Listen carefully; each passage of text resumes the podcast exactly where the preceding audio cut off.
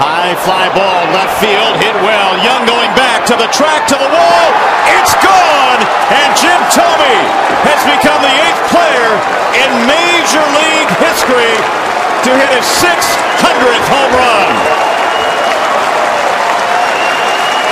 And a standing ovation from the Tigers fans here at Comerica Park. Congratulations, Jim Tomey. Number 600 in a very impressive Major League career.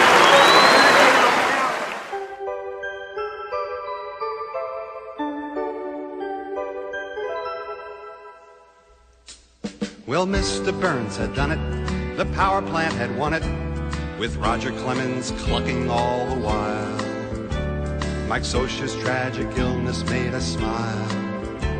While Wade Boggs lay unconscious on the barroom tile, we're talking softball. From Maine to San Diego, talking softball. Mattingly and Conseco, Ken Griffey's grotesquely swollen jaw. Steve Sachs and his running with the law. We're talking Homer, Ozzy and the Straw. Talking softball from Maine to San Diego. Talking softball, Mattingly and Conseco, Ken Griffey's grotesquely swollen jaw. Steve Sachs and his running with the law. We're talking Homer, Ozzy and the Straw.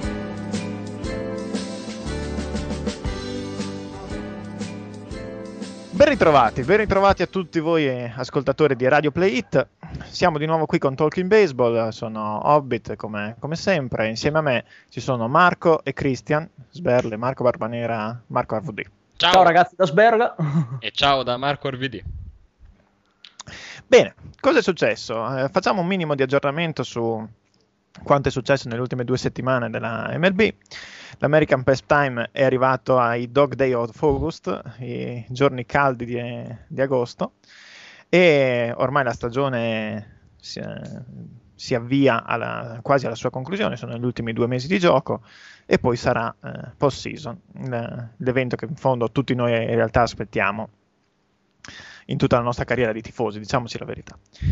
E nel frattempo le classifiche cominciano a delinearsi, accadono fatti importanti, meno importanti, ma insomma, qualche cosa come sempre succede. Per, de- per dire, questa settimana, Christian, cosa è successo?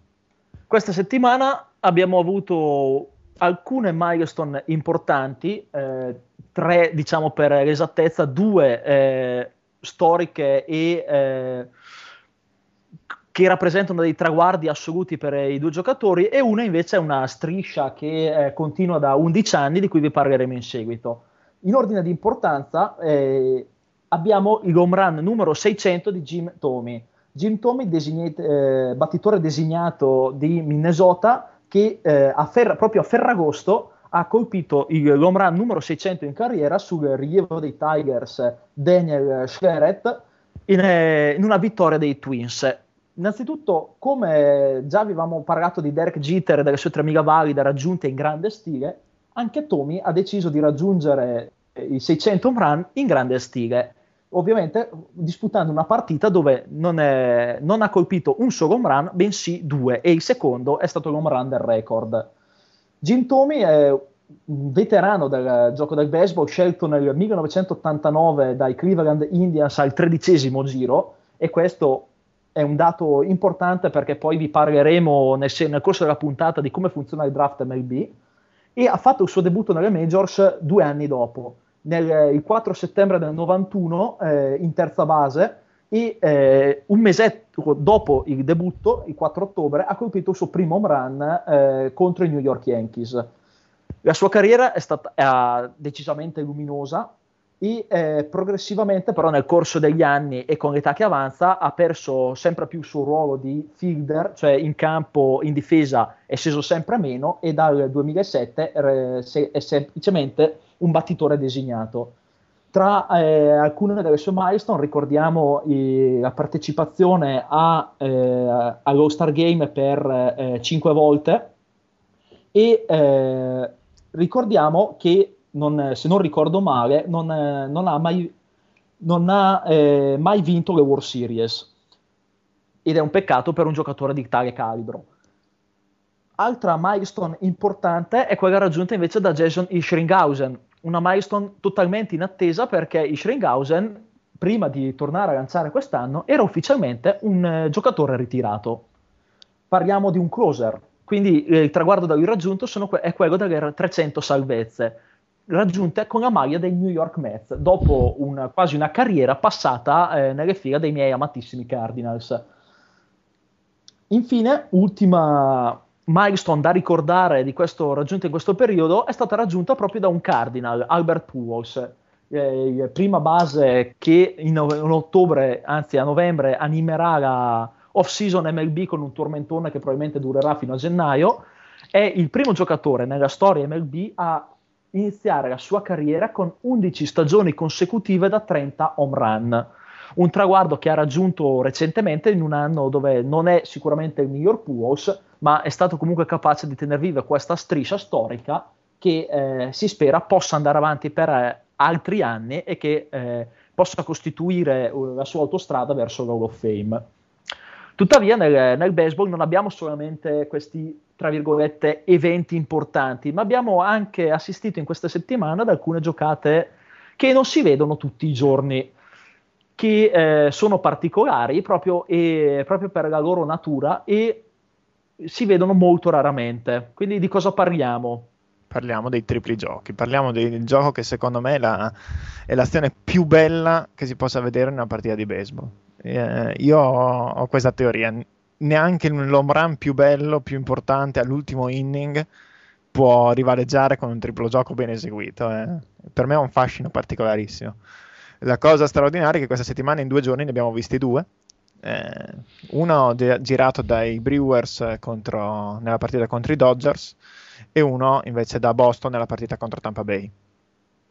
Eh, più classico quello di Boston, con Lauri, terza base, che tocca il cuscino di terza e gira a Pedroia sec- che tocca la seconda e da lui a Gonzales eh, in prima. Quindi diciamo classica battuta sul terza base e e si gira il classico giro 5-4-3. È un po' più strano, e qui un po' di responsabilità va senz'altro anche ai corridori, quello da, girato dai Brewers, che hanno visto il seconda base fare una giocata molto spettacolare e poi tirare in prima per il secondo out, eh, dove Prince Fielder, una volta completato il secondo out, si è accorto che Camp non si era fermato dalla seconda base, ma eh, una volta superata la terza puntava a segnare arrivando a casa ed è stato fulminato dal catcher che ha ricevuto l'assist di Fielder in punto. Quindi un po', più, un po meno classico diciamo il, secondo, il, il primo dei due, quello girato dai Brewers, ma comunque due azioni veramente da rivedere, se vi capita andate su, sul sito dell'MLB, sono in bella vista triple play, triplo gioco, tri- triple play Brewers, eh, lo trovate subito, anche triple play Boston, insomma. Molto molto belle come azioni. Bene, eh, abbiamo visto rapidamente quello che è successo per quanto riguarda le milestone in questa, queste due settimane nelle quali non ci siamo sentiti adesso una piccola pausa musicale con i Pantera Rocco, la loro canzone forse più famosa, Cowboys From Hell, e poi torniamo per il classico recap delle divisioni. A più tardi.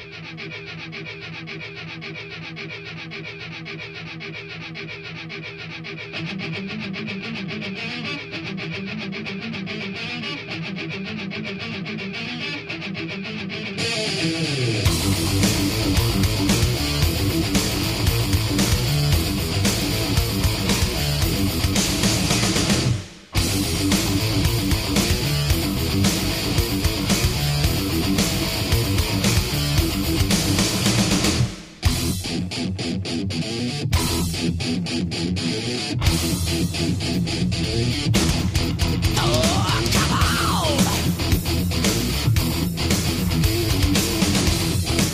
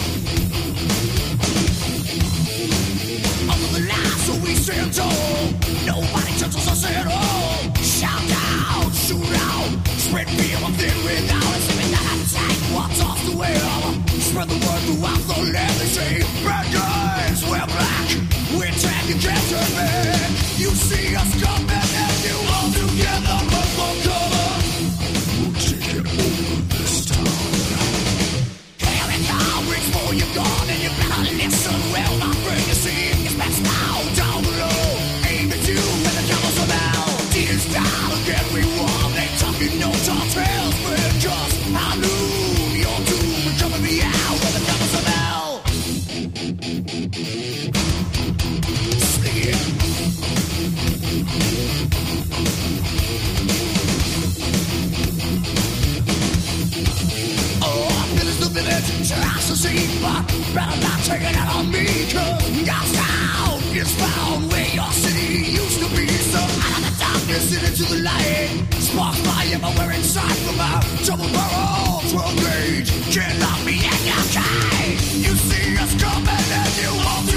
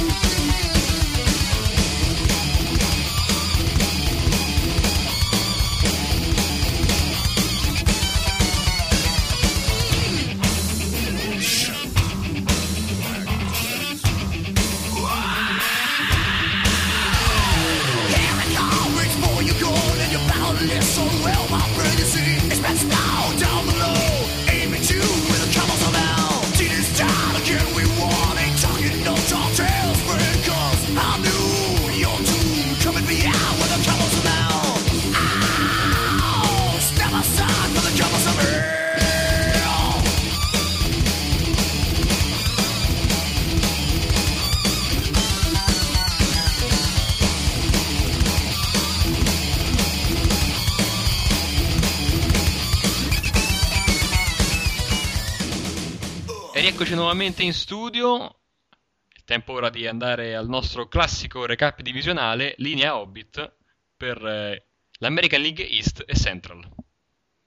Grazie Marco. E adesso facciamo un breve sunto che sarà breve perché non, che, non ci sono stati cambiamenti epocali insomma, negli ultimi 15 giorni. Eh, le differenze maggiori eh, rispetto appunto a 15 giorni fa le abbiamo in testa nell'American League East perché New York ha superato Boston grazie a un periodo piuttosto buono.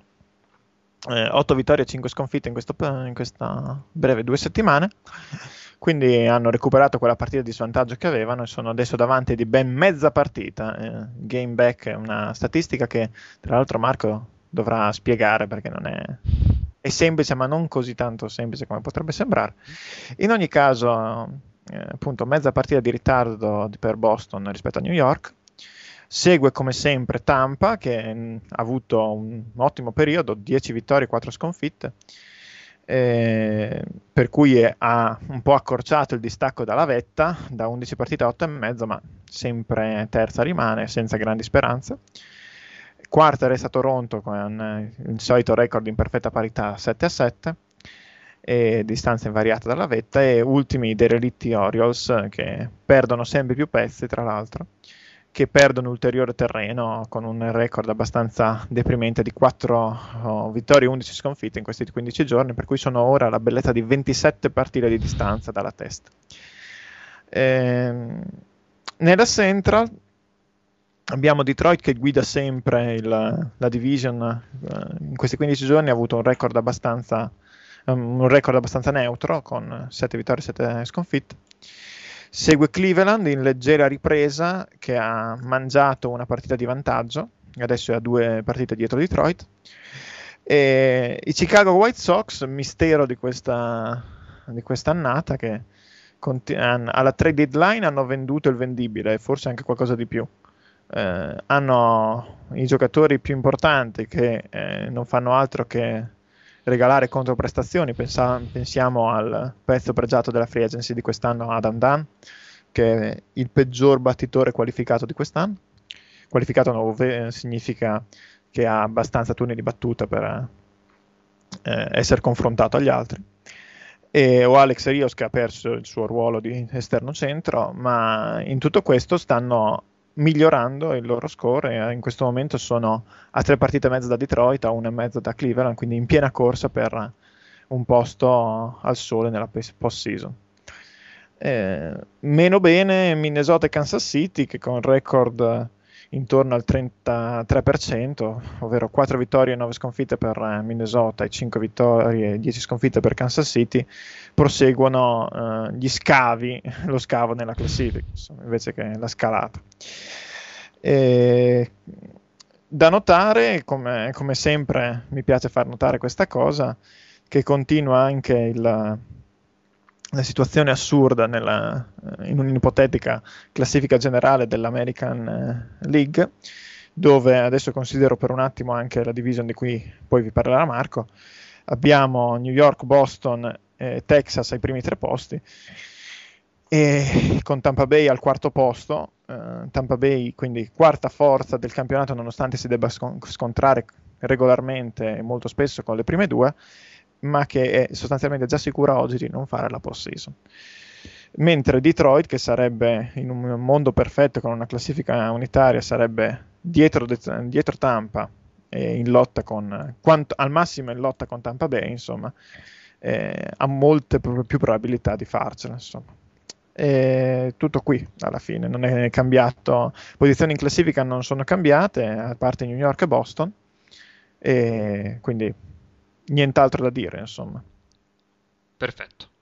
Grazie Hobbit, ci spostiamo rapidamente ad ovest per andare a parlare dell'American League West, che è una division nella quale quella che nelle scorse settimane poteva essere una corsa a due fra Texas e gli Angels, in quest'ultimo periodo si sta risolvendo a favore della squadra campione dell'American League, perché Texas è riuscita a a scavare un piccolo, anzi un importante solco fra, eh, con, su, sugli Angels, portandosi a 7 partite di distacco, anzi di vantaggio, e praticamente, come ho detto prima, Hobbit eh, si è confermata la terza forza dell'American League, probabilmente eh, quasi sicura ad oggi di poter fare i playoff, anche se, come qualcuno ha ricordato, qualche anno fa una squadra è riuscita a sprecare 7 partite di vantaggio mese, negli ultimi 17 partite di regular season. Ma Chissà perché. Marco se lo ricorda così bene, io non riesco a capire, c'è qualcosa che non mi torna in tutto questo Marco...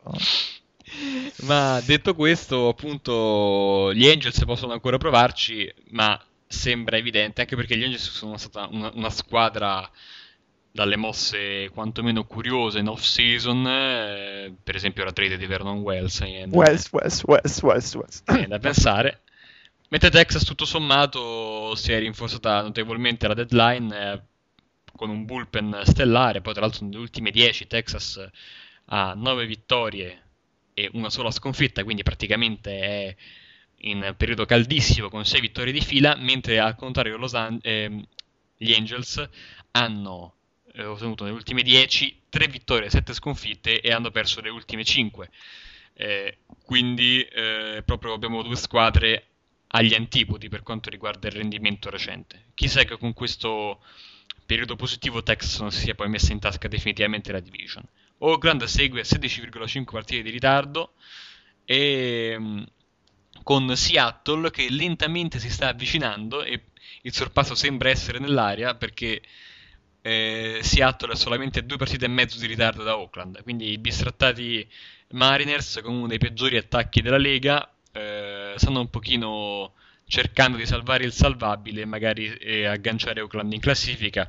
Eh, tra l'altro, appunto, ormai i Mariners sono, un, si può così dire, un cantiere aperto, hanno moltissimi giocatori eh, giovani interessanti a roster, sono, che sono rapidamente così mettendo da parte i veterani eh, meno produttivi. Mi viene da pensare a Trevor Robinson, mi viene da pensare a Mike Carp, che ormai sono, o, insomma, sono giocatori stabilmente. Anche Dustin Hackley sono giocatori che praticamente ormai sono dei titolari fissi a Seattle. Mi sembra anche una cosa giusta, dato che ormai le velleità stagionali mh, non sono insomma, non c'è molta speranza di poter fare la post-season o altro.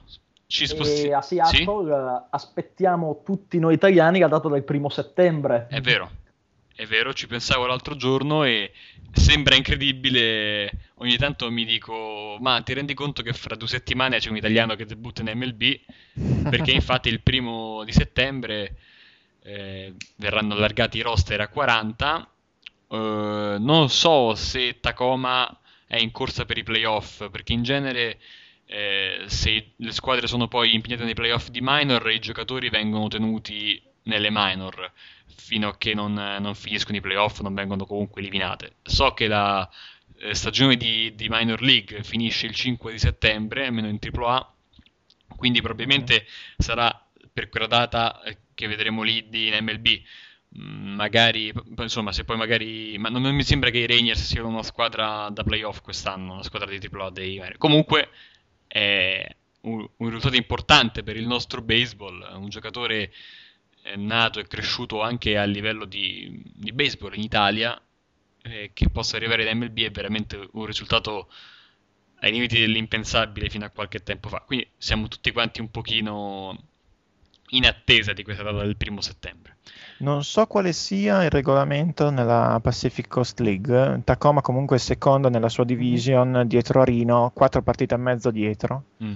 Quindi mm, è ancora in gioco, insomma, non messa benissimo, ma, ma ancora in gioco. Perfetto. Ci spostiamo rapidamente ad est, nella National League East, ed è una division, oserei dire quasi speculare con l'American League East, perché abbiamo, eh, chiedo scusa, no, non è vero per niente, non è assolutamente vero, chiedo scusa, però abbiamo comunque due squadre che hanno fatto il vuoto. Eh, è vero in parte, perché sia Philadelphia che Atlanta sono eh, praticamente più Philadelphia sicuramente, Atlanta anche quasi ormai di fare i playoff.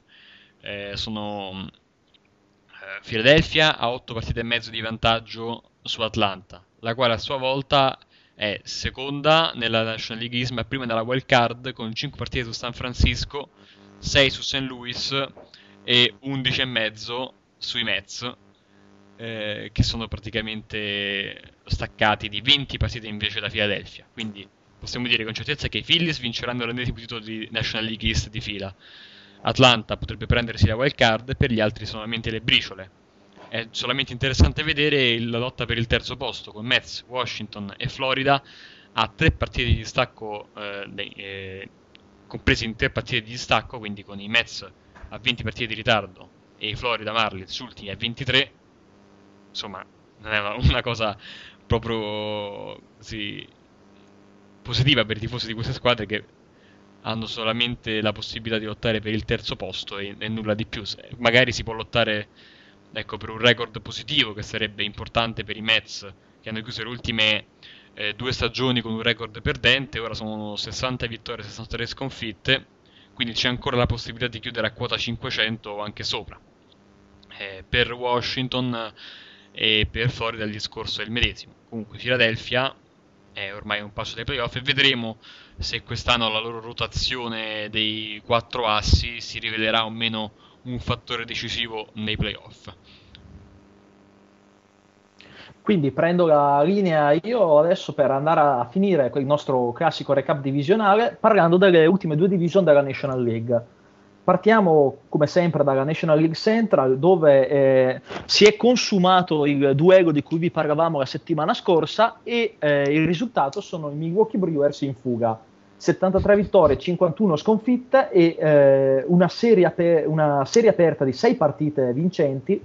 Nelle ultime 10 sono addirittura 9-1 e eh, hanno guadagnato ben 7 gare di vantaggio sui St. Louis Cardinals che eh, sono al secondo posto con 66 vinte e 58 perse e eh, due settimane di eh, un cattivo baseball giocato. Infatti, eh, dopo aver perso malamente le due serie con Milwaukee, non sono riusciti a riprendersi dal colpo e hanno ceduto anche ai Pirates due gare su tre e eh, perdendo quindi progressivamente terreno difficile che possano rimontare stando così le cose, ma è stato non, app- non appena eh, ricordato come le- i vantaggi nel baseball possono essere persi in pochissimo tempo se eh, una squadra improvvisamente eh, inizia a giocare male e a girare tutto storto. Quindi la speranza per i Cardinals c'è ancora, tanto più che eh, in prossimità della prossima puntata di Talking Baseball ci sarà anche eh, l'ennesima serie con i Brewers in un tentativo di eh, cercare di ravvicinare la vetta. Terzo posto per Cincinnati che eh, rispetto a due settimane fa ha sorpassato i Pittsburgh Pirates in caduta libera. 60, 63 record di Cincinnati che eh, salvo eh, grossi sconvolgimenti dovrebbero chiudere eh, la division in questa posizione perché non eh, penso proprio che i Pirates riescano a eh, tornare alla forma mostrata nella prima metà di stagione. Stanno venendo un po' a, al pettine i vari nodi critici della squadra che eh, comunque per questi Pirates è un'ottima base per il futuro e nel giro di uno o due anni potranno seriamente competere lungo tutte le 162 partite per la lotta playoff. Ultimi due posti, come l'altra volta, occupati da Cubs e Houston. I Chicago Cubs, come sempre nella loro storia, quando c'è un qualcosa che va bene, e in queste due settimane hanno giocato davvero un ottimo baseball, eh, con, eh, vincendo gran parte delle loro partite, finalmente mostrando sprazzi di eh, buon, eh, buon, gioco e vittorie, c'è il rovescio della medaglia. Il rovescio della medaglia che è rappresentato dal eh, solito Carlos Zambrano, che ha avuto un altro dei suoi colpi di testa e eh, dopo essere, aver subito 5 home run in una sera dagli Atlanta Braves, ha ben pensato di, una volta sostituito, di andare negli spogliatoi, svuotare il suo armadietto a partita in corso e dire a tutti che lui si ritirava.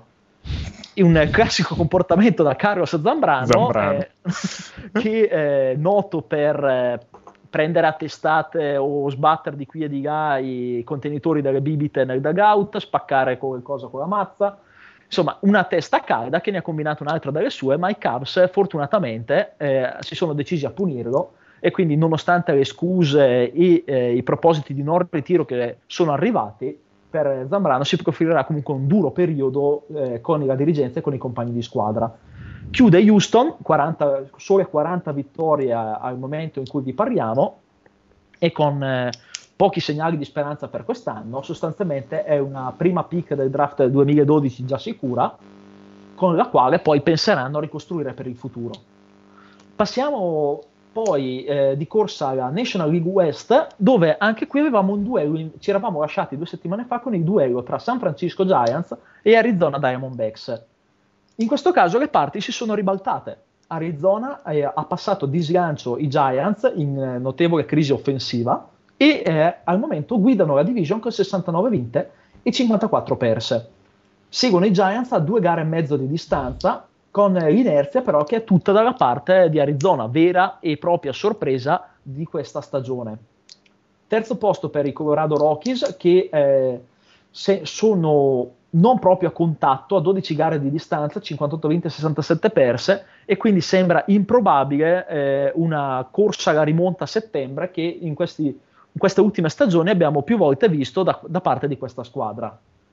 A 55 vittorie e staccati di 13 gare e mezzo da Arizona abbiamo i Los Angeles Dodgers, sempre alle prese con il nodo della proprietà e con una crisi proprietaria quindi che sembra senza fine.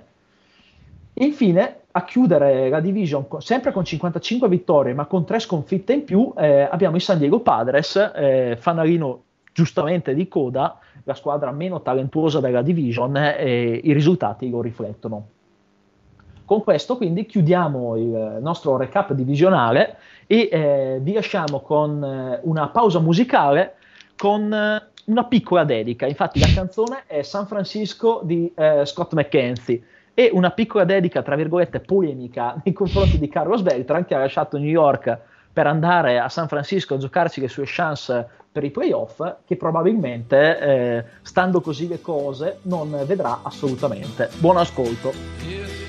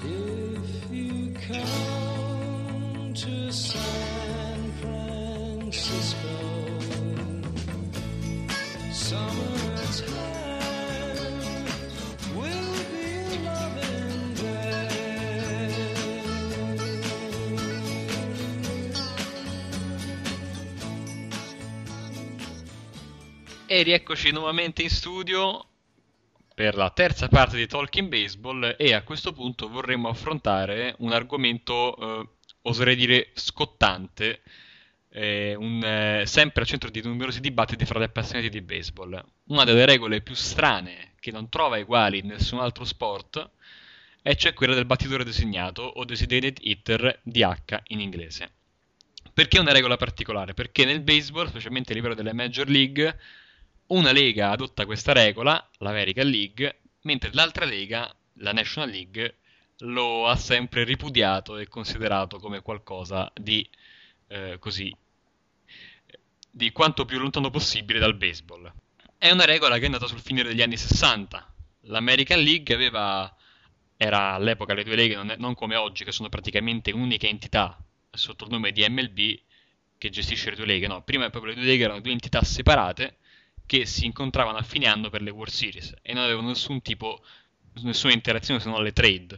Insomma, l'American League era in difficoltà con ehm, l'affluenza del- del- degli stadi. La National League aveva eh, sempre più pubblico, più interesse della- da parte delle televisioni e così eh, il eh, proprietario degli Oakland A's disse eh, basta avere questi lanciatori al piatto che non sanno battere neanche mia nonna, citazione testuale, eh, mettiamo un, eh, un pinch hitter permanente al posto del, del battitore, eh, al posto del lanciatore quando è il suo turno di andare al piatto.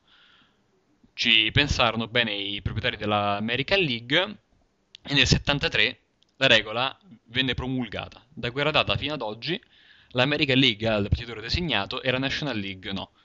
Tutto sommato la mossa si rivelò alme- almeno all'inizio inutile perché la- l'affluenza rimase sempre comunque maggiore quella negli stati di National League. Ma a parte questo, eh, è sicuramente capitato a tutti coloro che hanno provato a spiegare un po' di baseball ai propri amici che non seguono lo sport.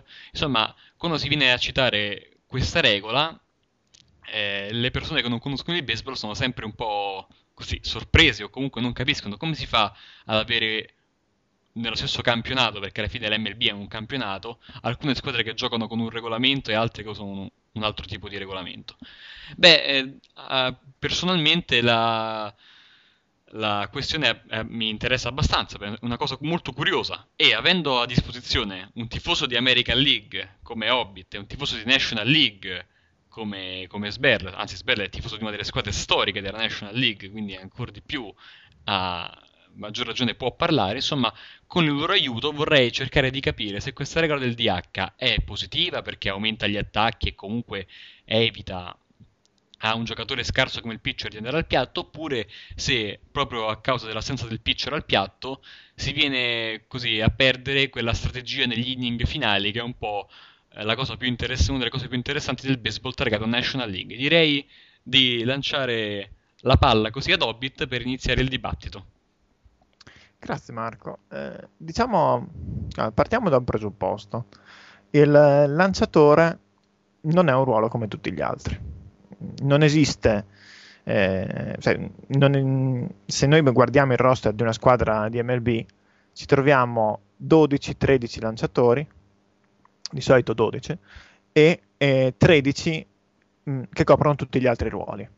Perché i lanciatori hanno sempre, ci sono sempre i 5 partenti per la rotazione, più tutti i sostituti, quindi è evidente che sia un ruolo particolare nel baseball, come può essere per certi versi il portiere nel calcio o nell'hockey. E, quindi è, è- è proprio evidente questa sua diversità e, e nell'American League viene ulteriormente sottolineata appunto dalla presenza del DH, eh, che effettivamente per certi versi si può definire un tradimento delle tradizioni del baseball. Ma mh, perché è stato fatto questo? Perché onestamente vedere un pitcher alla battuta il più delle volte è una scena al limite della tristezza.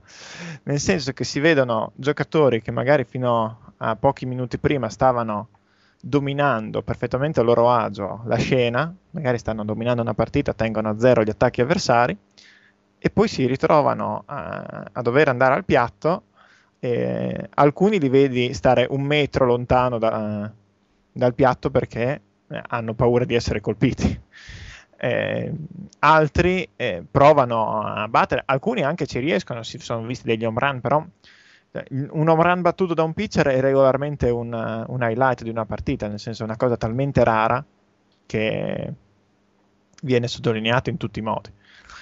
Eh, ho un amico che dice come si fa a pensare di avere una- un giocatore che batte e non, e non lancia e non, e non gioca col guantone, non ha un guantone, diciamo. Come si fa? Questo, questo, è- vedi, questo non è vero, secondo me. Nel senso, non devi vederla da questo punto di vista.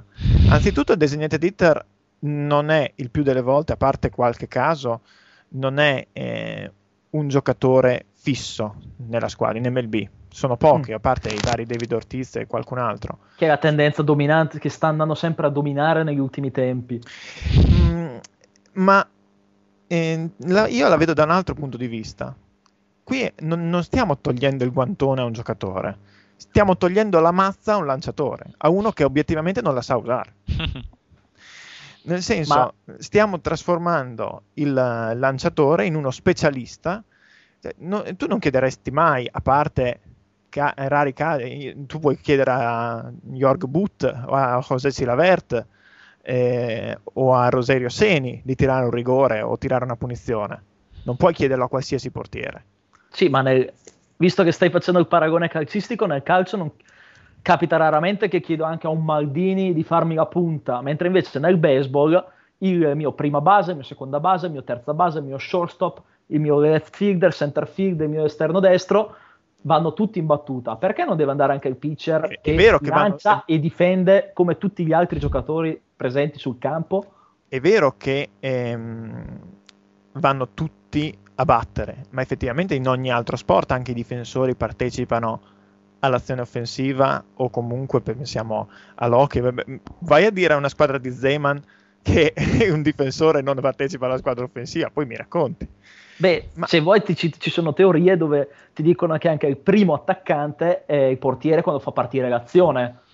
Ci sono tecnici che adot- cercano anche di accentuare questa filosofia di gioco, cioè coinvolgendo attivamente il portiere nei rilanci, nelle ripartenze o tenendolo a tre quarti campo. Ma qui entriamo comunque in un altro sport, Sì. rimanendo all'interno del nostro sport, cioè del baseball. Mm.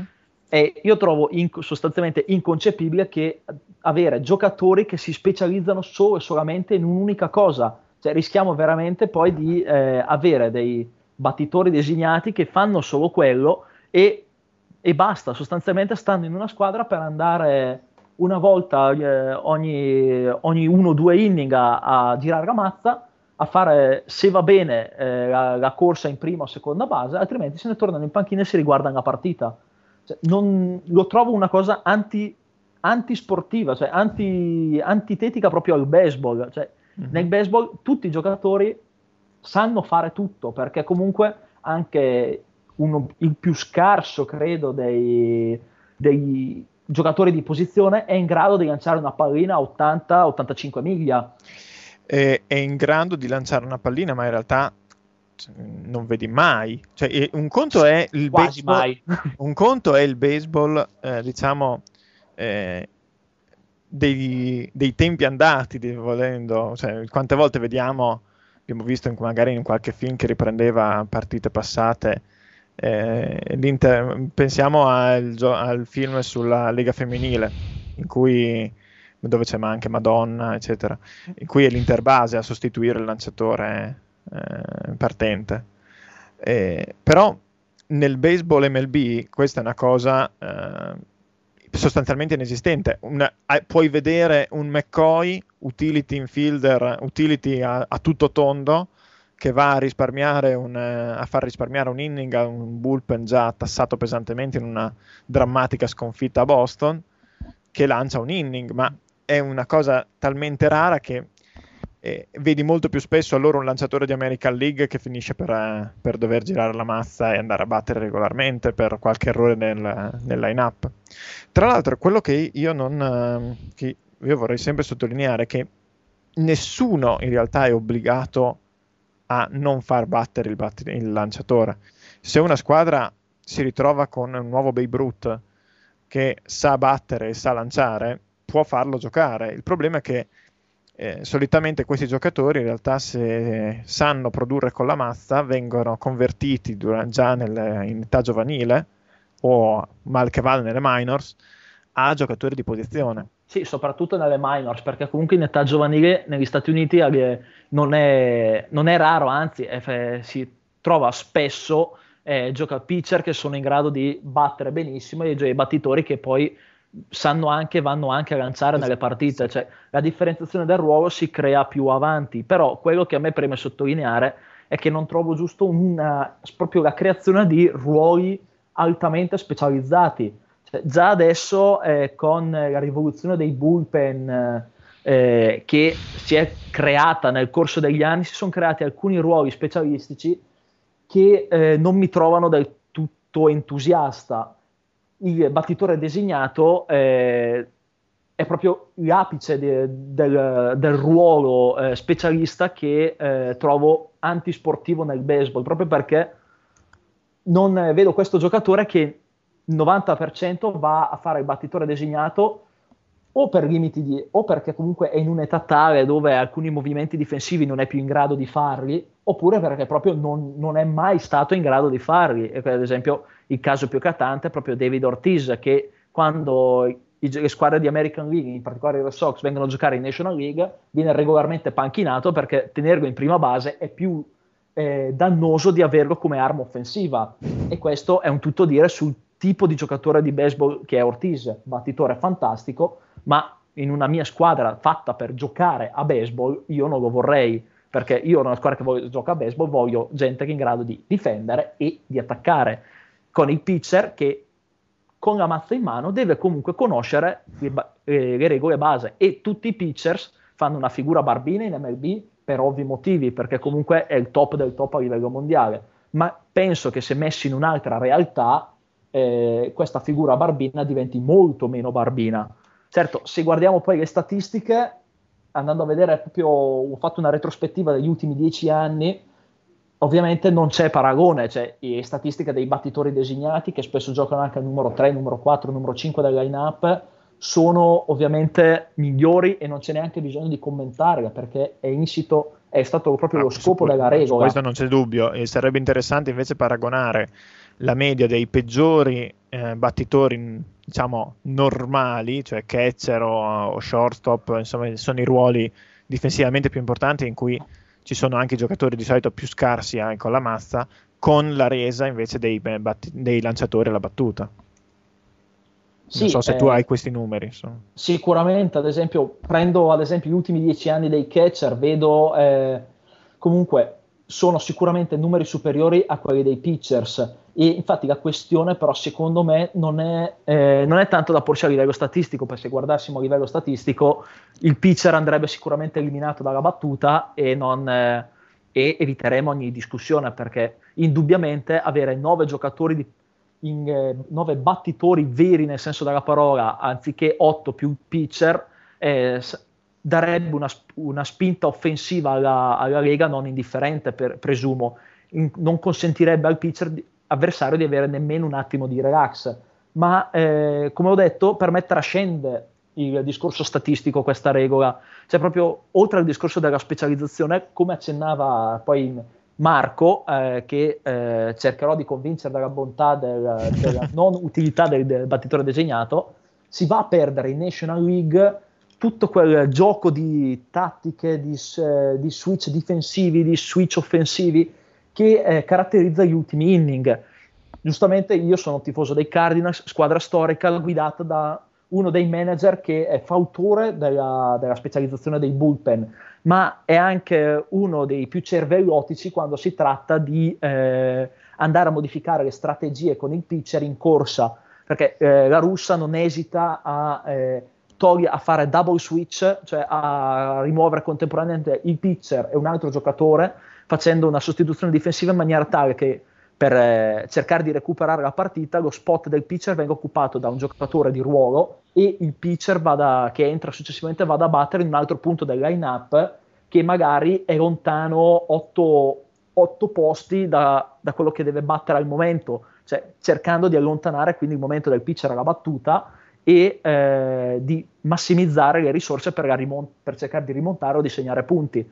Cioè sono tutte sfaccettature del gioco che si sono create negli anni che con questa regola andrebbero perse in favore ma- eh, magari invece del semplice della sfida battitore-lanciatore, boom boom e vince chi, è, vince chi è più forte, togliendo il ruolo un pochino anche al manager, perché il manager in queste situazioni può contare molto, come, come abbiamo visto in eh, moltissime partite della National League. Uno switch sbagliato o un errore, ad esempio, un ritardo nel, nel togliere il pitcher, eh, nel mettere il pinch hitter per sostituire il lanciatore o lasciare il lanciatore alla battuta, può una cosa che può comunque incidere nella strategia di una partita di National League.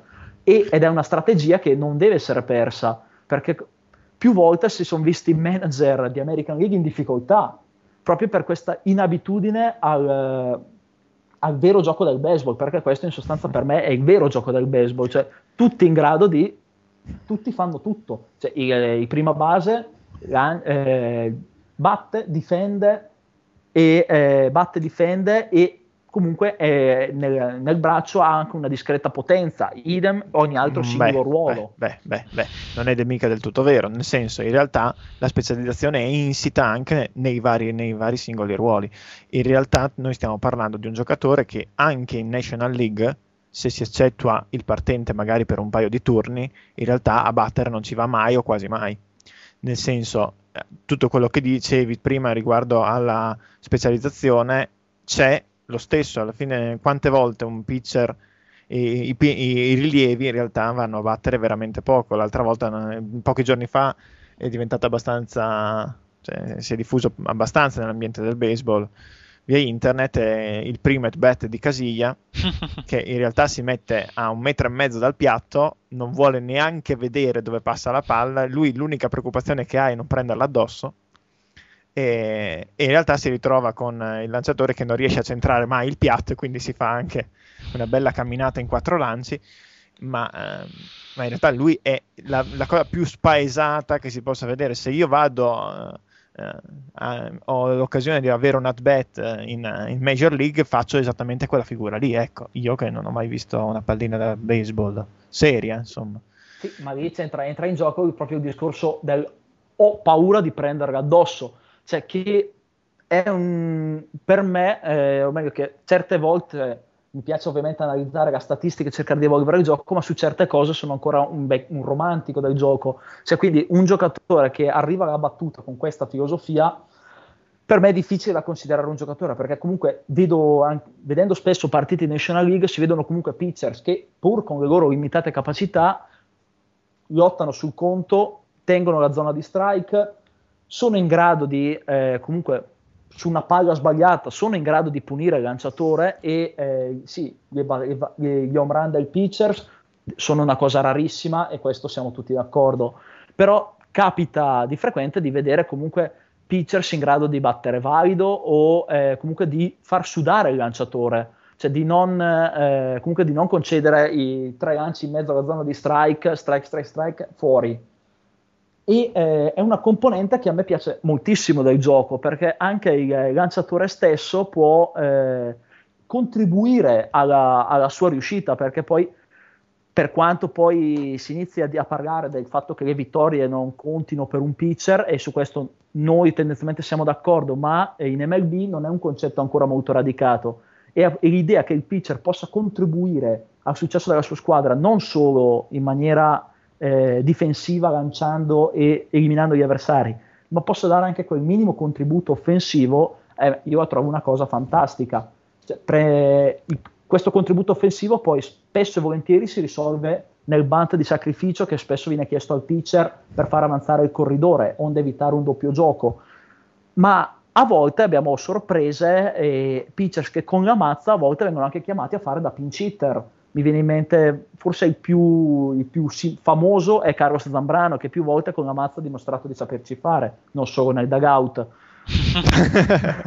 Beh, ma mh, quello che io vorrei eh, sottolineare che in realtà abbiamo avuto dei, degli effetti, eh, cioè sembra quasi che il, le squadre di American League siano obbligate a ehm, far sempre eh, a schierare sempre il, il battitore designato. Non è vero, nel senso anche, e anche le squadre di National League quando vanno a giocare contro l'American League eh, non fanno magari eh, giocare comunque il loro lanciatore, ma entrano comunque un battitore designato. E questo secondo me è sbagliato. Nel momento in cui hai un buon lanciatore, uno può anche pensare, un buon un lanciatore bravo a battere, intendo, uno dovrebbe poter pensare di schierarlo. Invece alla fine quando in American League ti ritrovi ad avere un lanciatore partente che va a battere è, è sempre solo un errore. Maddon l'anno scorso con Tampa Bay ne è un esempio, insomma. Eh, sì, Maddon che tra l'altro è, riuscito, è uno di quelli che riesce a sbagliare a scrivere anche il line-up. Sì, e già e scrivere il line-up line schierò due terza base. Sì, Zobrist e Longoria e eh, ovviamente la, la prima metà dell'inning la giocò Long, eh, Zobrist e eh, ovviamente il manager avversario si accorse subito della, della cavolata fatta dal manager e eh, fece notare nella, nella, pausa tra metà inning e tra un, un, inning e l'altro l'errore e quindi Zo, eh, Longoria dovette uscire dal, uscire dalla partita e, e il pitcher Sonnastin andò a battere. Mm-hmm. E tra l'altro aggiunse anche un RBI double in quella partita, andò uno su due se non ricordo male.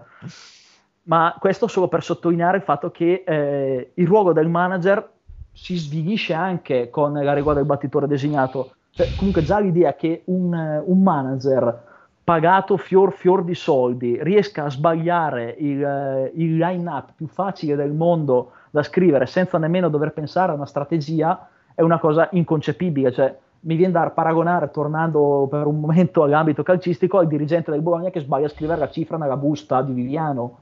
Cioè, quegli errori che sono incomprensibili e, e, dovuti forse anche al, meccanicismo con cui si preparano i line-up, ad esempio in American League, forti del battitore designato. Cioè, comunque... Ma oddio, questo non credo, questo credo che sia semplicemente un errore dovuto Ma al fatto che appunto che al contrario di quanto si diceva... Ma nella storia comunque di questi errori ce ne sono moltissimi. Ok, cioè, errori di secondo me sono, sono discorsi che vanno al di là del, del, del, del battitore designato o meno, nel senso tante volte qui eh, in realtà eh, guardia- in questo caso ad esempio era eh, Longoria eh, regolare, eh, titolare in terza base sempre che andava a fare il battitore designato per avere un mezzo pomeriggio di riposo sostanzialmente. Mm.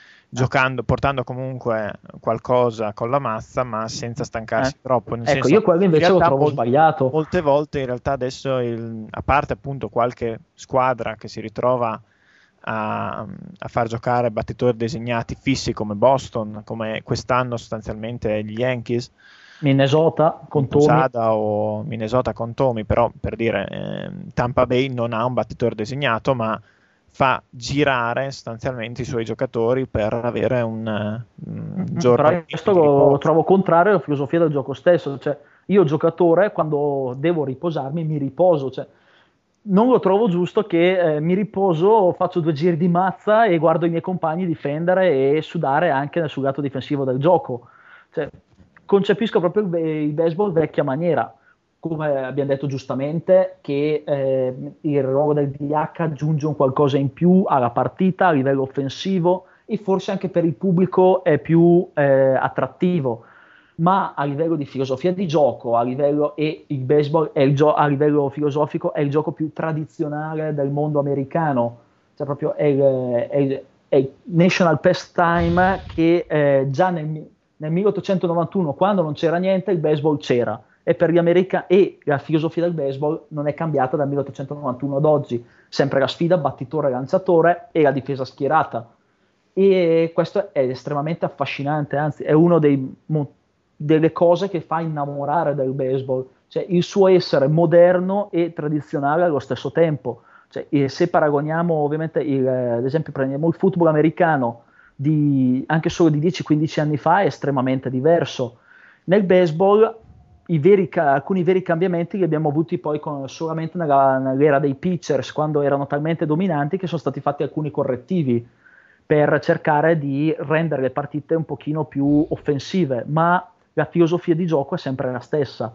E eh, la regola del battitore designato secondo me la svinisce molto come filosofia, cioè, toglie quella, quell'aura eh, del, dei giocatori in grado di, di, di giocare praticamente tutti i ruoli difensivi, sia in difesa sia in attacco, e toglie un po' il fascino al gioco, secondo me. Ma è la stessa cosa, ovviamente, eh, correlata ai rilievi.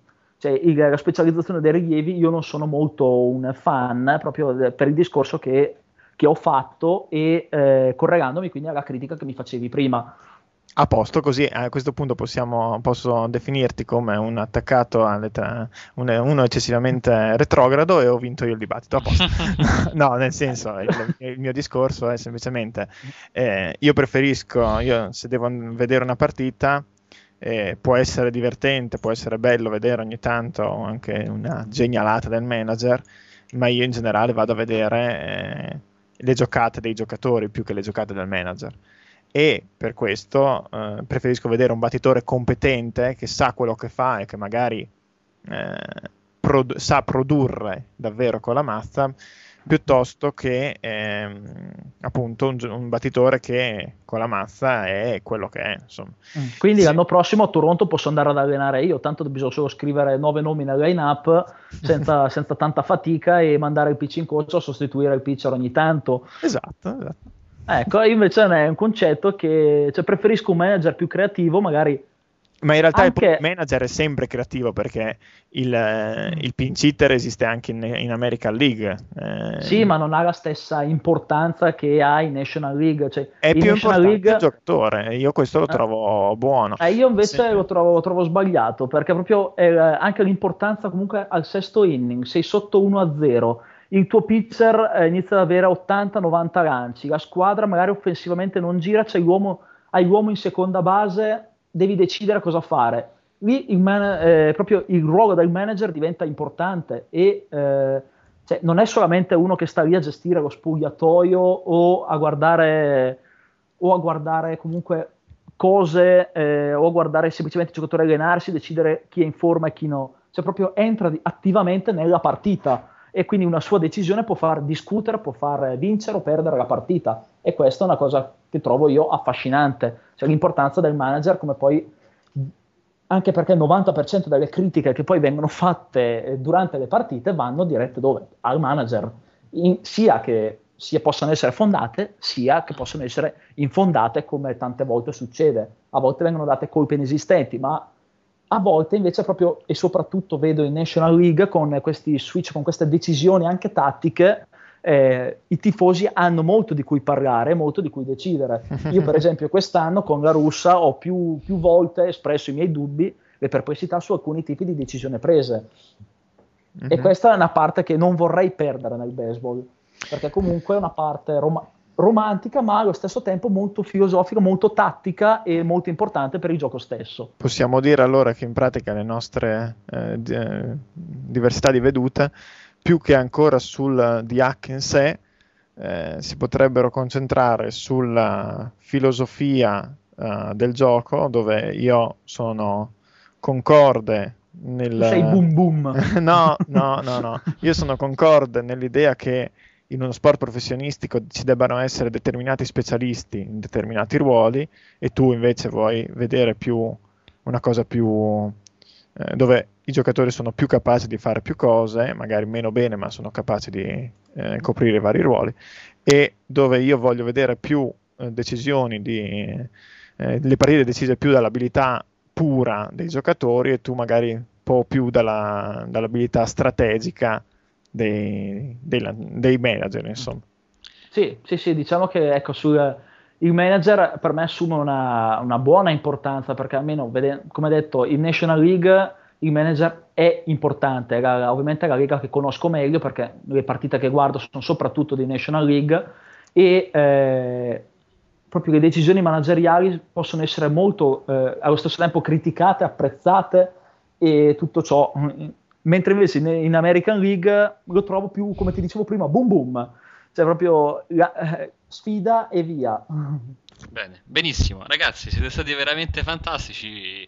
Riascolterò con calma questo dibattito e poi vi darò magari in privato o magari la prossima volta darò le mie, le mie conclusioni. È stata veramente, spero anche per i nostri ascoltatori, una discussione costruttiva. Abbiamo sentito bene spiegate in maniera molto chiara le diverse opinioni.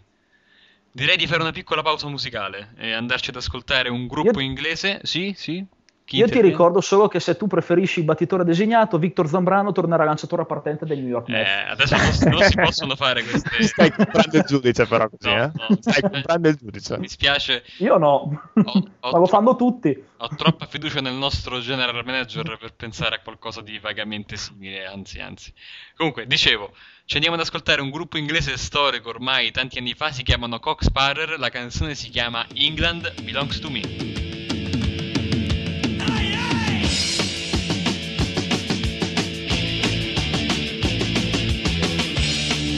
Years of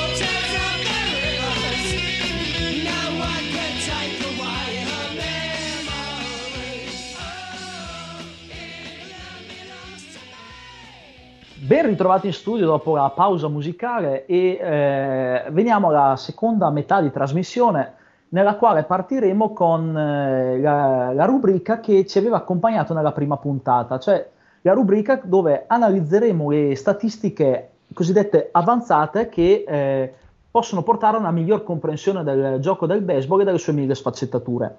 Dopo aver analizzato nella primissima puntata di Talking Baseball le statistiche avanzate dedicate alla parte offensiva del gioco, è giunto il tempo di eh, invece dare uno sguardo e capire meglio le statistiche avanzate dedicate ai pitchers. E per fare questo passo la parola al nostro esperto Marco Orvidi. Grazie, sei anche troppo buono, sono tutt'altro che un esperto, anzi, però sì, mi piace poter raccontare al nostro pubblico un po' delle statistiche. Abbiamo parlato dei battitori l'altra volta, come hai detto tu, oggi ci dedicheremo più, in maniera più specifica sui pitcher. E da sempre, insomma, è molto interessante il mondo delle statistiche dei lanciatori. Partiamo dalla statistica, quella che tutti quanti imparano a conoscere quando seguono il baseball. La media di punti guadagnati sul lanciatore, media PGL in italiano, era Earned Run Average in lingua inglese. È la statistica praticamente che viene più usata anche dai media mainstream. Si vede sempre l'ERA o ERA se vogliamo fare i pignoli, eh, il record di vittorie e, di sconfitte. E se da un lato il record di vittorie, il record di vittorie e sconfitte è una cosa che, come poi vedremo anche in futuro, dedicheremo una puntata a queste statistiche poco interessanti, è una cosa completamente inutile, l'ERA ci dà in un certo, in- ci fa in un certo modo capire la- la eh, il valore del lanciatore, anche se bisogna stare molto attenti. Infatti l'ERA è molto suscettibile alla prestazione attuale del lanciatore, non tiene per esempio conto dell'eventuale fortuna che ha un lanciatore, ci dà solamente l'idea di come sta lanciando in quel momento il giocatore in questione. Eh, un pochino più utile dell'era è l'era più, eh, che sarebbe anche ERA Plus o era aggiustata. L'era aggiustata è molto simile all'OPS della quale abbiamo parlato nella scorsa puntata. Viene messa un- una media a 100 e qualunque valore superiore al 100 indica un'ottima, cioè un, un valore sopra la media del lanciatore, un numero inferiore al 100 indica una prestazione sotto media. Ma quante volte vediamo lanciatori magari lanciare per un certo periodo benissimo, con un'era magari addirittura sotto al 2 o, o comunque intorno al 2,5 e poi improvvisamente implodere e cominciare a concedere punti su punti, a perdere partite su partite. Come mai succedono queste cose? Succedono perché, come detto prima, la- l'era è una statistica che spesso e volentieri risulta poco affidabile, specialmente nel lungo periodo. Per eh, ovviare a questo problema è stata inventata una nuova statistica da qualche anno che si chiama FIP, che vuol dire in inglese Fielding Independent Pitching, cioè eh, il valore del pitching del lanciatore, cioè il modo in cui lancia, escludendo la difesa. Ed è grazie a questo- questa nuova statistica che è stata inventata da poco che si può valutare effettivamente il lanciatore per come lancia effettivamente. E non è raro vedere un lanciatore che magari ha una media, una, un'era molto bassa, ma magari una FIP molto alta. Perché? Perché per esempio ha eh, una grande fortuna. Prendiamo ad esempio un lanciatore dei Phillies che negli ultimi anni è stato un po' un caso emblematico, J.A. Epp, che ha lanciato per i Phillies nel 2009 e nel 2010, prima di essere ceduto agli Astros nel corso della trade di, di Roy Oswald della scorsa trading deadline. Prendiamo la stagione 2010, eh, chiedo scusa, prendiamo la stagione 2009 e vediamo un'era a 2.93. È un'era fantastica, veramente, praticamente quasi se non una delle migliori della Lega, se non ricordo, poi a fi- se non sbaglio a fine anno ha avuto uno dei valori migliori. Eppure, se andiamo a vedere la FIP, troviamo una FIP di 4.33. Praticamente è molto più alta. Se un'era intorno al 3 indica un valore top, per così dire, fra i migliori della Lega, un'era di 4,3 è invece peggio della media della Lega che si attesta intorno a un'era di 4. Perché accade questo? Andiamo a vedere le statistiche periferiche, per così dire. Ad esempio, quell'anno, nel 2009, eh, eh, JAP ha lasciato in base l'85,2% dei corridori. È una statistica impressionante. Ha lasciato in base tantissima gente, quindi è stato molto fortunato perché questi battitori, questi corridori poi non sono mai arrivati a casa base, ma comunque li ha concessi. E ha avuto una media di eh, una batting average on balls in play, BABIP, sarebbe la media battuta delle palle che vengono messe in gioco dal battitore sul lanciatore, di 266, che è molto più bassa della media della Lega che si attesta intorno ai 290-300. Quindi JAP è stato un lanciatore fortunatissimo nel 2009, ma eh, con l'era non ce, ne siamo- non ce ne saremmo mai accorti. Vedendo la FIP ce ne siamo accorti anco- eh, subito, vedendo i suoi numeri di fine anno. Peggio ancora l'anno prossimo, l'anno dopo, chiedo scusa, cioè nel 2010, nel quale poi è stato ceduto, ha avuto 3.40 di ERA e 4.32 di FIP, ma ha avuto 4.63 di XFIP, che è una statistica ancora più avanzata della FIP. Semplicemente si prende, per calcolare la FIP, la media di fuoricampo concessi dal lanciatore. Per calcolare l'XFIP si utilizza la media di punti, chiedo scusa, la media di fuoricampo media della Lega. Questo per evitare che un lanciatore che si trova a disputare regolarmente partite in un campo sfavorevole ai pitcher e favorevole ai battitori, eh, insomma, mettiamo caso, un lanciatore che lancia a Baltimora o a Texas è più svantaggiato in questo ambito rispetto a chi lancia per esempio ad Oakland. Quindi per eh, evitare questo problema si è creata questa XFIP. Nel 2009, e questo è emblematico per eh, parlare di fortuna del lanciatore, JAP, nel 2010 JAP ha avuto 3,40 di ERA e 4,63 di XFIP. Quindi praticamente un valore altissimo, anche qui molto fortunato. Meno fortunato rispetto all'anno prima, ma comunque molto fortunato. Quest'anno App è stato rispedito nelle minors da Houston per disperazione. Ha avuto 600 6,26 di ERA e 4,63 di XFIP. Quindi l'XFIP è identica allo scorso anno. Ma mentre lo scorso anno ha avuto molta fortuna, 3,40 di ERA, ha avuto una BABIP di 262, quest'anno ha avuto 322 di BABIP, quindi sopra la media della Lega, e un'ERA di 6,26.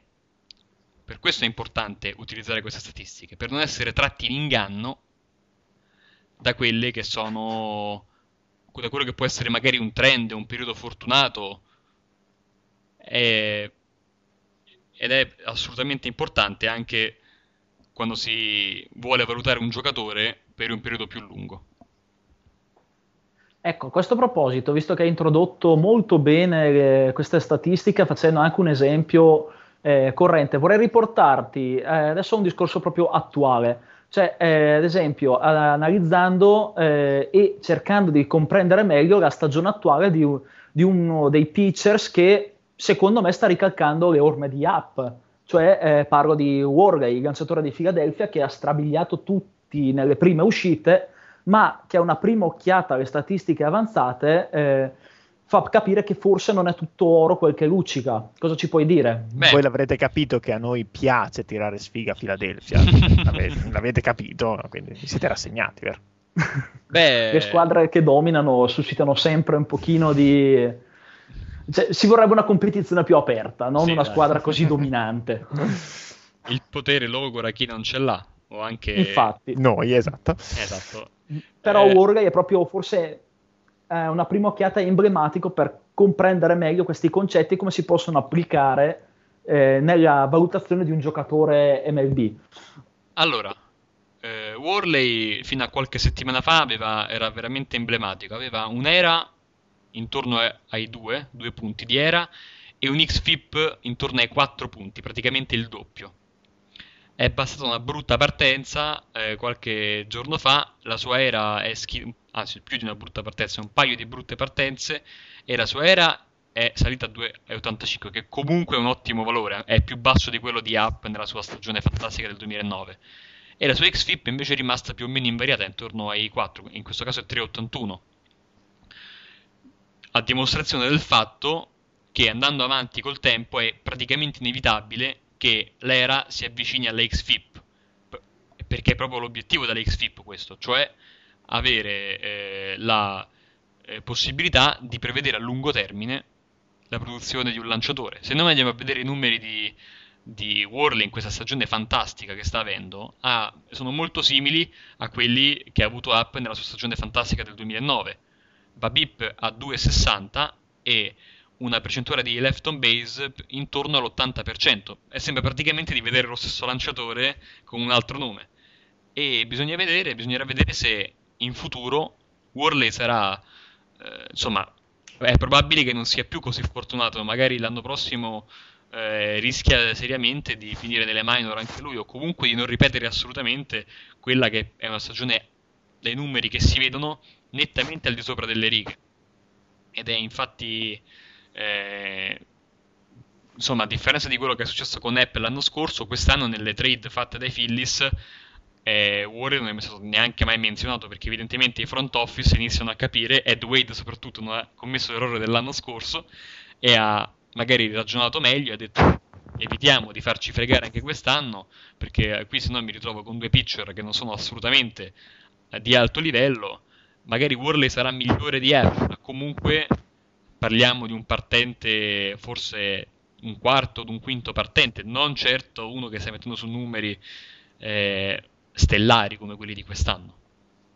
Ecco, invece il discorso opposto eh, beh, forse si può fare per Ubaldo Jimenez, che apparentemente non, avuto- non sta avendo una grandissima stagione, ma che in realtà, se non sbaglio, correggimi se dovessi farlo, st- andando ad analizzare le statistiche più avanzate, eh, in realtà lui sta lanciando a un livello più che buono, ma è, semplicemente non è eh, un po' di sfortuna e un pochino e eh, la difesa non aiutano.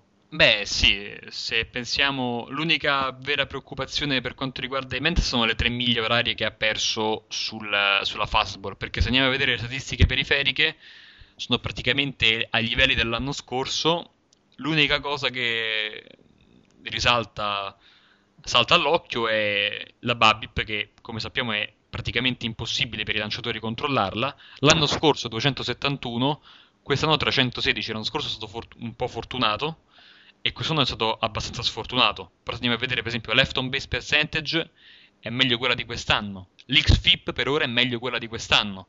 Quindi è facile dire, eh, a un'era di 4,48, l'anno scorso 2,88 sta facendo schifo. No, calma.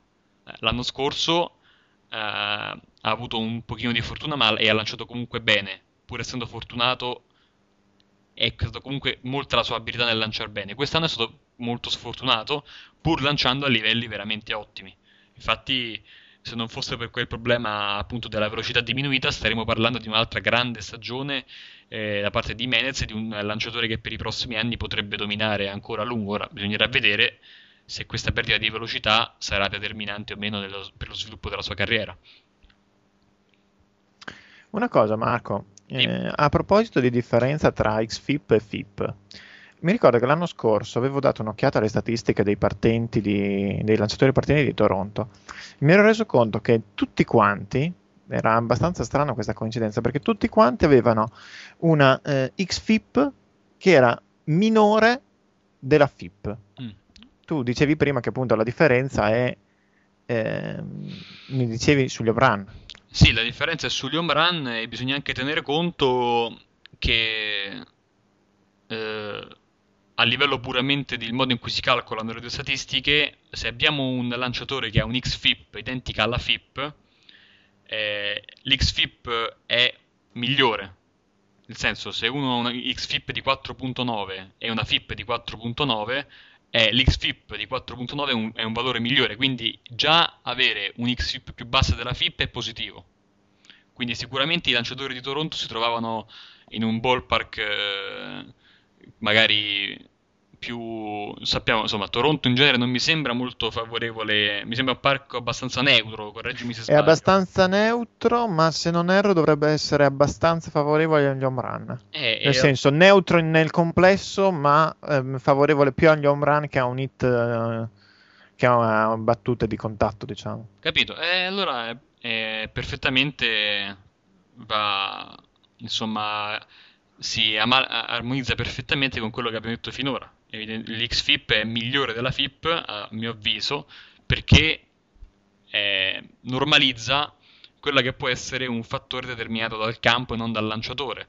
Mhm. Eh, quanti- per quanti anni abbiamo visto Jeremy Guthrie lanciare a Baltimora che insomma Jeremy Guthrie secondo me è un buonissimo pitcher eppure la sua era in genere schizza verso l'alto perché lanciando a Baltimora eh, si trova svantaggiato da questo punto di vista e Mhm. senza tener conto poi del record di vittorie e sconfitte perché poi con a Baltimora è difficile vincere le partite Eh, e invece ecco per quanto anche per esempio J.A. Up quest'anno ha lanciato a Houston che è una delle peggiori squadre eh, di Major League, avrà un record di vittorie e sconfitte che non so, ma comunque immagino negativo. Eppure quello non ci serve, basta vedere le statistiche avanzate per capire che comunque al di là della squadra in cui sta lanciando, comunque eh, è, tor- è stato sfortunato. Pure cioè, eh, cioè, bisogna dire, non- sì, non è un gran lanciatore, ma non è neanche così scarso come stiamo vedendo quest'anno. 4-14, 4 vittorie, 14 Ecco. sconfitte. Diciamo che J-Up è una via di mezzo fra quanto visto l'anno scorso e quanto visto quest'anno. Infatti l'XFIP negli ultimi anni, se prendiamo l'XFIP del 2009, 4,43, 2010 e 2011, 4,63. Praticamente ci attestiamo a un lanciatore da 4,50 circa di XFIP. E l'XFIP è l'unica cosa costante in queste tre stagioni, facciamo piene, anche se quest'anno è stato spinto poi nelle minor. eh, l'unica cosa costante in questi ultimi tre anni è la sua XFIP praticamente identica. E non, non- non se ne esce. Bene, eh, ci andiamo a sentire una canzone, che dite? Siete d'accordo? Mhm. D'accordissimo. Ok, eh, un po' di musica italiana, i nomadi, ci andiamo a sentire Io Vagabondo e ci vediamo più tardi. Ciao!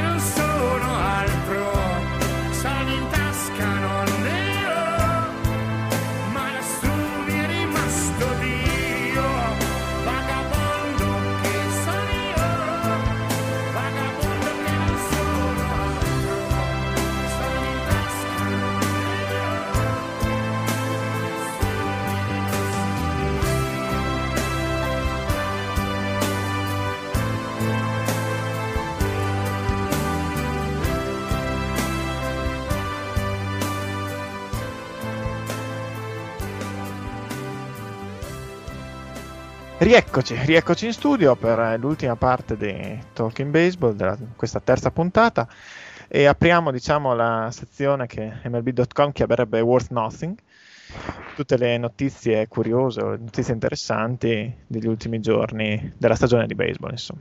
Eh, in questi, um, il 15 di agosto, Ferragosto, si è, chiusa il si è chiuso il periodo per le firme dei draftati all'ultimo eh, draft eh, per- giovanile, diciamo, dei, il Rule 4 draft dell'MLB, ovvero quello che negli altri sport sarebbe chiamato semplicemente draft. Adesso sul draft magari approfondiremo in una delle prossime puntate. Intanto possiamo dire che mh, degna di nota è il fatto che quattro giocatori mh, non hanno de- scelti nei primi tre giri, diciamo, quindi i giocatori più forti, considerati più forti de- del draft, non hanno firmato, non hanno trovato un accordo con loro, con le squadre che li avevano scelti. Eh, questi sono Tyler Beatty che non ha firmato per Toronto, Sam Stafford che non ha firmato per gli Yankees, mm, era stato scelto nel primo giro supplementare. E nel terzo giro invece non hanno firmato Kevin Cron dei Mariners e Peter O'Brien eh, per Colorado. Eh, degne di nota in particolare le prime due, ovvero ehm, Tyler Beatty che non ha firmato con Toronto, abbastanza sorpresa dato che fin dai primissimi giorni post draft eh, si erano diffuse fi- eh, voci di un accordo già pronto tra Toronto e, e il giocatore. E a quanto pare addirittura c'era stato di c'erano stati un po' di problemi su Twitter perché ho trovato notizie qua e là su, su internet di un eh, tweet del padre di Tyler che sosteneva avessero non so se avessero già parlato di cifre o avessero proprio già un accordo quindi cosa che teoricamente sarebbe anche vietata non si sa è, è successo un po' un, un po' un casino. Eh, si era poi diffusa la notizia che, si che il giocatore non si fosse presentato a- all'inizio della stagione collegiale con eh, le settimane di preparazione e di allenamento della sua scuola, quindi sembrava che un accordo fosse prossimo, invece alla fine un accordo non è arrivato. Pare che abbia rifiutato qualcosa come 2 milioni e mezzo, dicendo che per lui l'educazione di Vanderbilt, la scuola per cui aveva, eh, con cui aveva trovato un accordo, vale almeno 3 milioni e mezzo. Eh, centinaia e centinaia di migliaia di studenti americani a, a leggere questa notizia pare abbiano fatto arachiri eh, con quello che costano le, le, le scuole si potrebbe pensare che sì, costino tanto, ma 3 milioni e mezzo sono qualcosa di leggermente diverso. Eh, un'altra firma che si pensava fosse quasi scontata era quella di Sam Stafford per gli Yankees, non è arrivata, questo è un- una delusione, un colpo abbastanza duro alle ambizioni degli Yankees in questo draft che non avevano già fatto chissà che draft aggressivo, a differenza per esempio di Toronto che comunque è riuscito a firmare molti altri giocatori. Eh, Stafford sembrava diciamo il pezzo pregiato di questo draft e non- invece non farà parte del farm degli Yankees. Quindi queste quattro scelte in ogni caso mh, porteranno alle loro squadre delle scelte di compensazione come eh, da regolamento. Se una scelta dei primi giri non firma, eh, la squadra viene compensata comunque con una scelta al giro dopo corrispondente alla posizione in cui è stato scelto il giocatore più uno. Quindi per dire, eh, Bidi era il ventunesimo assoluto, Toronto l'anno prossimo avrà, oltre alla sua scelta al primo giro, anche la scelta 21A, tecni- viene chiamata così tecnicamente, in realtà sarà la ventiduesima, insomma. Quindi una scelta in più per cui eh, ecco spiegato anche perché tante volte al draft si ritrova ad avere un primo giro da 30, 30 invece che da 30, da 31, 32, 33 scelte. insomma. Sono le scelte supplementari degli anni precedenti. Eh, sempre a proposito di notizie curiose, di notizie eh, magari di cui abbiamo già eh, accennato nelle scorse puntate, forse vi ricorderete che avevamo parlato di un Mauer, eh, il catcher di Minnesota, probabilmente uno dei migliori catcher, il miglior catcher o il secondo miglior catcher della Lega attualmente, eh, che potrebbe avere qualche difficoltà a trovare eh, a giocare le sue solite 130-140 partite dietro al piatto eh, Minnesota sta cercando in tutti i modi di trovargli qualche altra collocazione per avere sempre la sua mazza nel line-up. E dopo averlo ten- provato da DH e da prima base è notizia recentissima perché proprio questa sera lo sta provando da esterno destro. Eh, dovrete rendermi atto che ne avevo parlato. Eh, mi sembra addirittura nella prima puntata che so- pensavo che per esterno destro potesse essere una possibilità. Eh, effe- questa sera effettivamente si sta provando vedremo come andrà. Certo potrebbe essere un'ulteriore risorsa eh, che altro? Beh, c'è stata la. eh, Rubate i l'epopea- segni su, dai. eh, dell'epopea dei segnali. Ammettetelo. Però- dobbiamo ammetterlo. Eh, no, di cosa stiamo parlando? ESPN, eh, rete televisiva americana, ha lanciato questo sgub, per dirla alla Piscardi, eh, in cui sostanzialmente, eh, nel più perfetto stile giornalistico di bassa lega, eh, dim- dimostrava a suo dire il fatto che Toronto ruba i segnali. Ora, mh, bisogna dire che si stiamo- sta parlando dei segnali che il catcher fa al lanciatore per stabilire quale lancio dovrà uscire dalle mani del pitcher. E bisogna dire che il furto dei segnali da parte dei giocatori già in base, specialmente in seconda base, è mm, cosa nota, è cosa che è vecchia quanto il baseball. Erano note, eh, si- avevano fatto un po' il giro del mondo eh, le immagini di Mauer che dalla seconda base segnalava al suo compagno in battuta, Morneau mi pare, durante la post-season di un paio d'anni fa. Eh, ed è accettato tranquillamente. Ciò che non è accettato è il, il rubare segnali ehm, per via eh, elettronica, cioè via telecamera dagli spalti o con complici esterni, diciamo. E una, um, questo diciamo, scoop di ESPN parlava appunto di un, uomo, un misterioso uomo in bianco che dall'esterno centro, che seduto all'esterno centro in, nello stadio di Toronto, Sky Dome- all'ex Sky Dome, eh, mandava sostanzialmente segnali al, al battitore al piatto su, mh, sul fatto che arrivasse una palla veloce o, o una breaking ball. Eh, le fonti erano abbastanza discutibili, dato che si parlava di quattro rilievi di una stessa squadra, che però non venivano citati. Mm, eh, molti parlano dei, So- dei White Sox comunque.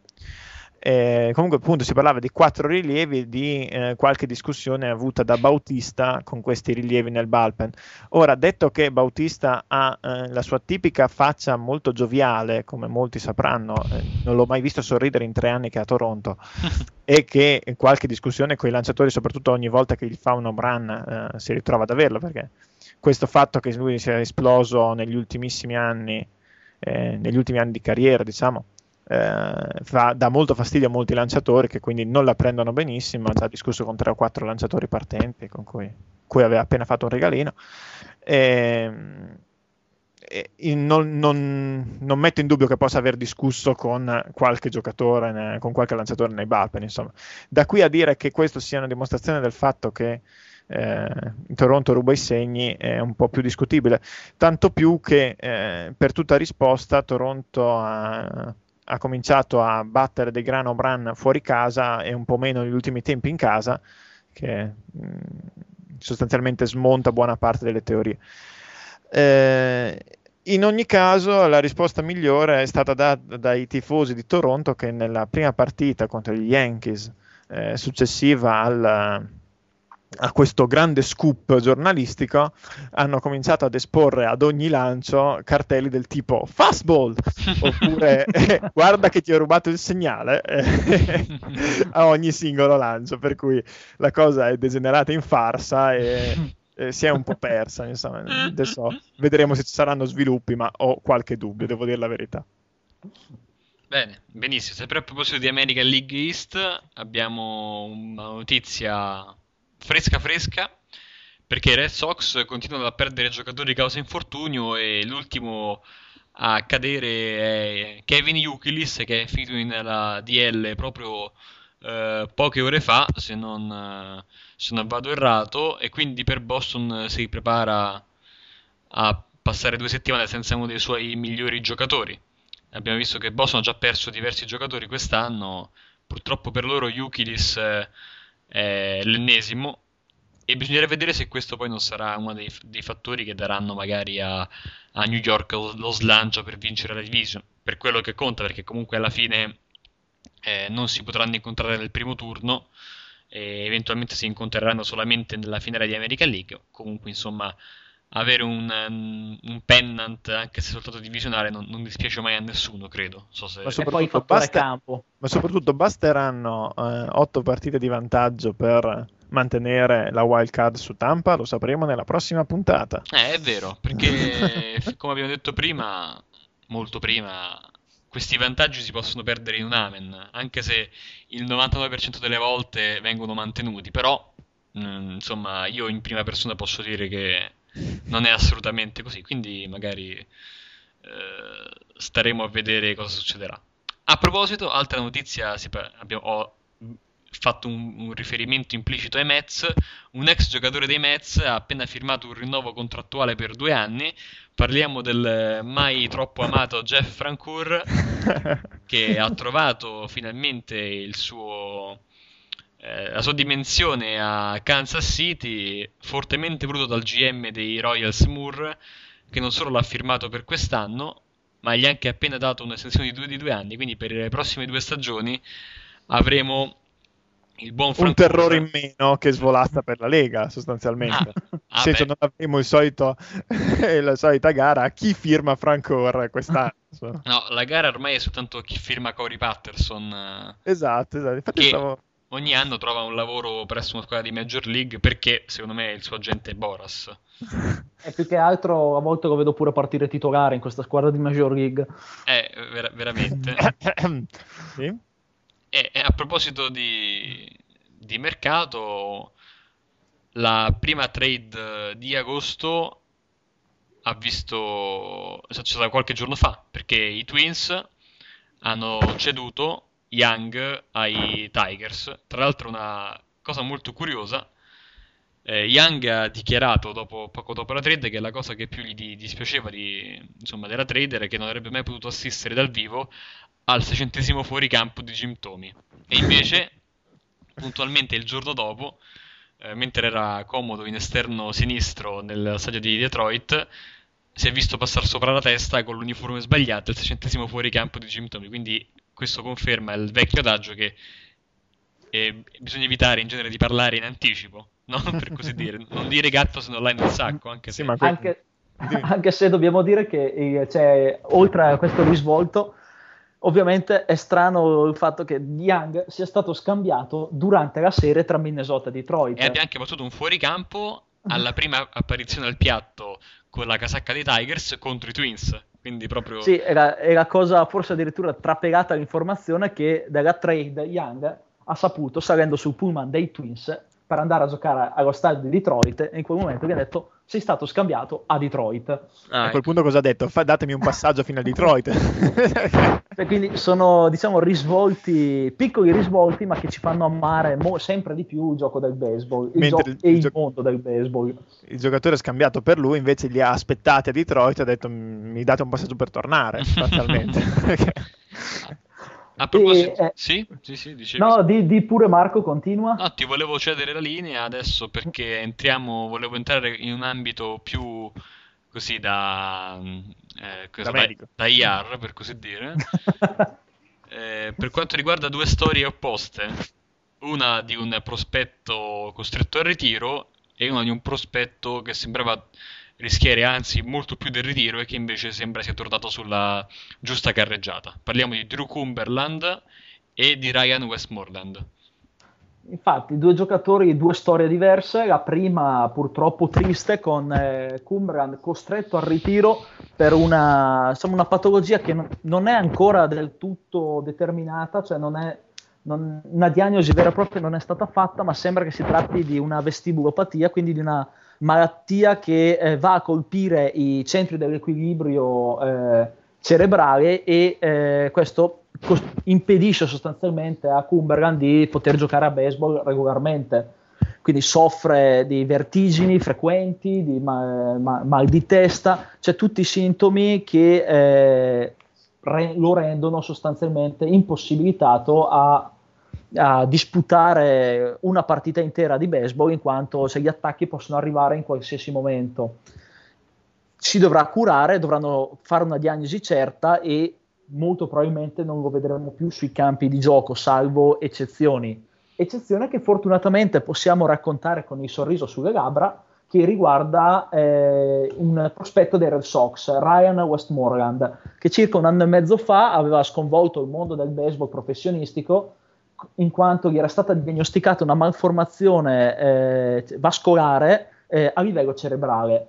Una malformazione che è arrivata come un fulmine a ciel sereno, eh, con eh, sens- malessere, mal di testa. Sono stati fatti degli accertamenti pensando a un qualcosa di facilmente risolvibile, invece è stata riscontrata questa malformazione che eh, ovviamente si può trattare, ma con un'operazione che metta serio pericolo, eh, in serio pericolo non la carriera del giocatore, bensì proprio l'esistenza stessa del giocatore.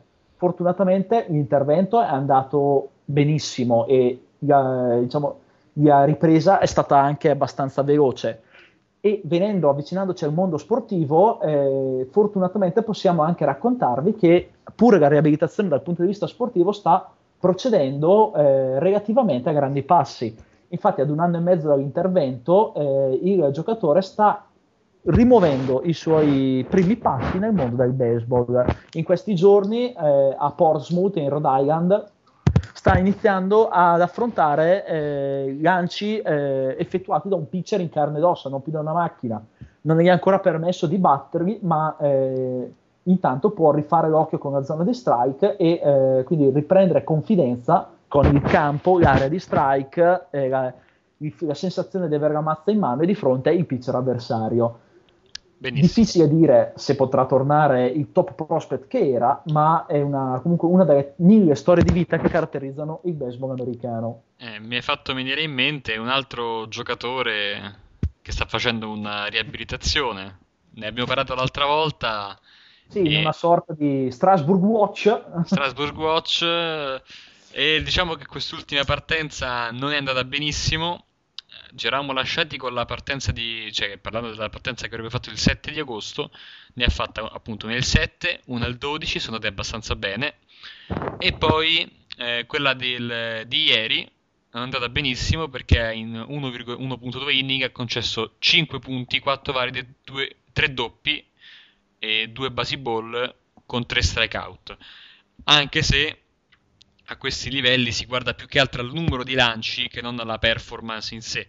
Diciamo che Strasburg potrebbe essere eh, anche detta del suo major sulla strada di un ritorno in MLB intorno a- ai primi giorni di settembre, forse più realisticamente la prima o seconda settimana, per, per così dire. E il baseball tutto ci, ci potrebbe guadagnare. Certo, bisogna anche vedere, eh, sperare che non sia un eh, rientro troppo velocizzato, ris- magari per voglia di fare qualche sold out eh, eh, allo stadio, per risolvere una stagione comunque ormai fallimentare. Comunque è positivo vedere che Strasburg a meno di un, praticamente a un anno dalla Tommy John è già tornato mh, eh, a lanciare. Prima i tempi di recupero della Tommy John erano molto più lunghi e c'erano molte più incognite. Oggi sembra ormai che sia, non dico una procedura standard, ma eh, praticamente dopo un anno si è già eh, pronti a lanciare. Mi ricordo che per esempio Liriano, operato nel 2006, saltò tutto il 2000, mi pare metà 2006, tutto il 2007, ritornò a lanciare tra mille problemi nel 2008, quindi Sì, e anche adesso non è, non è più comunque quel fenomeno che sembrava essere quando è esordito in MLB. È vero, e quell'infortunio di Liriano secondo me ha anche avuto ripercussioni sulla post-season di, di Minnesota, che sarebbe potuto andare molto più avanti con una accoppiata Santana-Liriano al 1-2, invece uscì al primo turno contro Oakland eh, in quella, in quella bella post-season del 2006, di cui però meglio che forse non parliamo, ecco. Ecco, invece è proprio sempre la Tommy John, uno dei protagonisti di quella post-season fece l'anno successivo, Chris Carpenter, anche lui tra mille problemi, però la, la sua riabilitazione molto lunga e costellata da mille problemi, però alla fine ha avuto un esito positivo. Mm, A proposito, E, eh, Ho visto l'altro giorno Wainwright su- nel dugout dei Cardinals fare una presa al volo col cappellino eh, che, che mi ha ricordato qualcosa, tra l'altro, eh, che Hobbit si ricorderà molto bene. Insomma, vedo che anche Wainwright già si fa vedere a bordo campo, addirittura a- azzarda prese col cappellino, che io dico, se poi inciampa e si fa male, veramente. Diciamo che eh, il suo ritorno è previsto per, eh, idealmente per lo sprint training dell'anno prossimo, ma diciamo la riabilitazione di Wainwright è ancora in corso e quindi eh, staremo a vedere come procederà l'inverno, dove sicuramente avremo più indicazioni in merito. Io tuttavia sarei sempre molto cauto in questi casi, soprattutto nel caso di Strasbourg, perché Strasbourg è un patrimonio di tutto il baseball e potrebbe essere uno di quei rari fenomeni che vedi una volta nella vita. Eh, sono d'accordo, sono perfettamente d'accordo con te. Ecco, volevo chiudere poi segnalando un appuntamento a tutti gli appassionati di baseball perché eh, probabilmente vi domanderete eh, fra qualche giorno cosa diavolo ci fanno quei mille bambini su ESPN America a giocare a baseball. Non vi spaventate, ma anzi seguite con interesse perché sono iniziate le Little League World Series, un torneo dedicato ai bambini di 11-12 anni che ESPN trasmette in diretta tutti gli anni e che in America fanno semplicemente impazzire la gente e che vedrà impegnate formazioni provenienti da tutto il mondo, anche dall'Italia e eh, chissà mai che potrete vedere all'opera qualche talento del futuro. Già adesso mi fa, come si dice qui a Brescia, mi fa specie eh, vedere ragazzini di 11-12 anni lanciare a 60-70 miglia orarie, Velocità che noi non raggiungeremo mai, noi dico noi tre. Esatto. Sì, ma neanche in esatto. macchina forse. Sì. Benissimo, allora direi che possiamo salutarci qui per questa terza puntata di Talking Baseball. È stato un piacere eh, fare questo. Avervi con noi, Sì, avervi con noi. Sì, dai, è stato. eh, Avervi all'ascolto. è che sono talmente emozionante che si parla di Strasburg.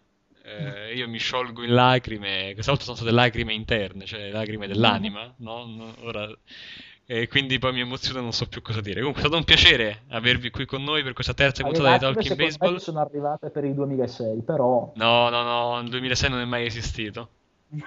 Guardate, sul blog su cui scrivo io, New York Mets Italian, eh, ha scritto un messaggio un nuovo ragazzo che abbiamo preso a scrivere con noi e sui 10 comandamenti per essere un buon Met, tifoso dei Mets e ha scritto la curva di Wainwright è un ologramma.